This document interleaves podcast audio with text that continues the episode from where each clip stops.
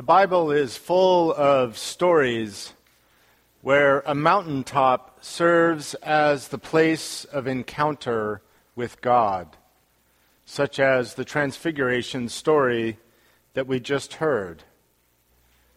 And mountaintops as a place of encounter with God happens in other religious and spiritual traditions. And it is not only in the Bible, but has been a part of our Christian faith and our Christian tradition. I think especially of Martin Luther King Jr.'s mountaintop speech. I have seen, I have been to the mountaintop. I have seen the promised land. That sense of having been to the mountaintop.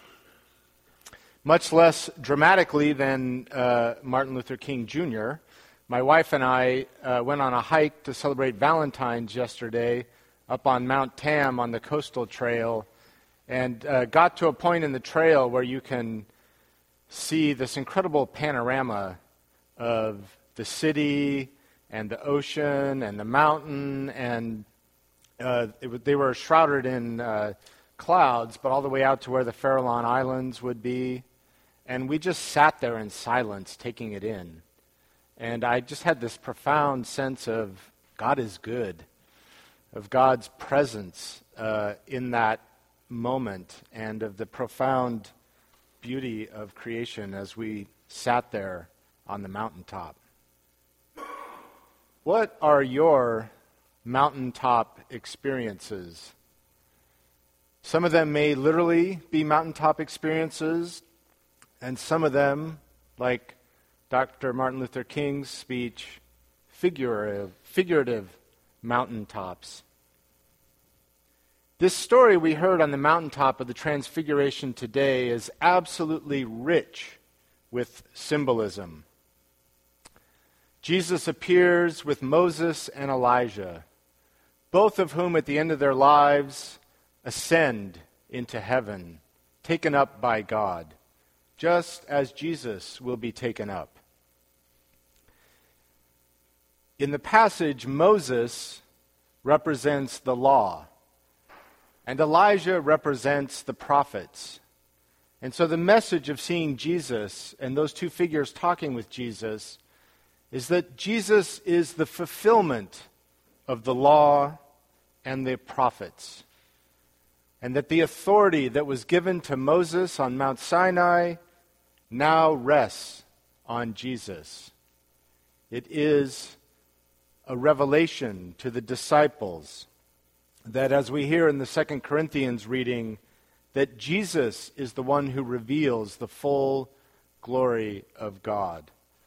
And the revelation of that glory of God happens at the Transfiguration. Jesus appearing in this dazzling white garment is representative of Jesus as a judge at the end times. But also, and for me, much uh, more compelling, it is a baptismal gown. It is the new life we take on in baptism. And the placement of this story within the gospel is of significance as well. The transfigure happens almost exactly in the middle of the Gospel of Mark. Very early on in the Gospel, Jesus is baptized. Then in the middle, we have this transfiguration, this proclamation of who Jesus is, and this journey from the mountaintop to the cross, and then to the empty tomb. In liturgical time, that is the calendar that we follow in the church.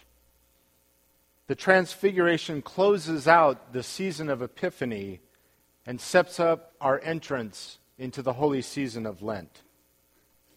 On the first Sunday of the Epiphany, we celebrated the baptism of our Lord. And in Mark's Gospel, when Jesus is baptized, Jesus hears a voice saying, you are my son. The voice comes to Jesus You are my son. Today, on the last Sunday of the Epiphany, we have the story of the Transfiguration. And we have an echo of the first Sunday of Epiphany with the baptism, but now the voice speaks to the disciples. Instead of Jesus hearing, You are my son, the disciples hear, This is my son. Listen to him. But there's a thing about mountaintop experiences. You have to come down. When I was uh, in my youth, I spent a lot of time climbing, rock climbing, and mountaineering, and uh, several trips to go climb in British Columbia with my aunt and uncle who uh, live up there. And uh, I don't know statistically how all this works out in terms of climbing, but based on my own personal experience as a climber, coming down is the most dangerous part. Coming down was the most dangerous part. Part of that is after the summit, you let your guard down a little bit. I remember climbing a mountain with my aunt and uncle, and we climbed up onto this glacier, along the glacier, and up to this summit. And then uh, it was much faster to come down through this couloir that's about as wide as this church, maybe a little narrower. Uh, it would have taken forever to get up it, but because it, it was very steep, but much easier to go down. So that was our shortcut coming down. And I'm so stoked that we've, you know, we we got to the summit and we're cut, heading down. I'm really excited. We're going down on our ropes and uh, crampons and all that. And all of a sudden, I hear my uncle yell, Get out of the way. And he kind of scatters to one side, and my aunt and I on our ropes kind of swing over and cling to the other side. And there's a rock about half the size of a car that has come loose above us, probably from something I did, and is coming down, and it hits the side rock wall and shatters into pieces. And a size of, a rock about the size of a basketball goes whizzing past right where I had been standing seconds before. I had let my guard down in the euphoria of having been to the mountaintop to reach the summit, I had stopped listening to the mountain. Thank God my uncle had not, or I wouldn't be here today. The other sort of danger of coming down from the mountaintop is that being on the mountaintop transforms you. It changes who you are, and so you have to come down into the world as a different person. And change can feel dangerous. It can feel like something we didn't completely control, and so we have to navigate how we re enter the world. I would say what I've found to be true of climbing is also true of faith. Coming down the mountain is the most dangerous part. We see this in the story of Peter, who, after the transfiguration, after the mountaintop, lets down his guard.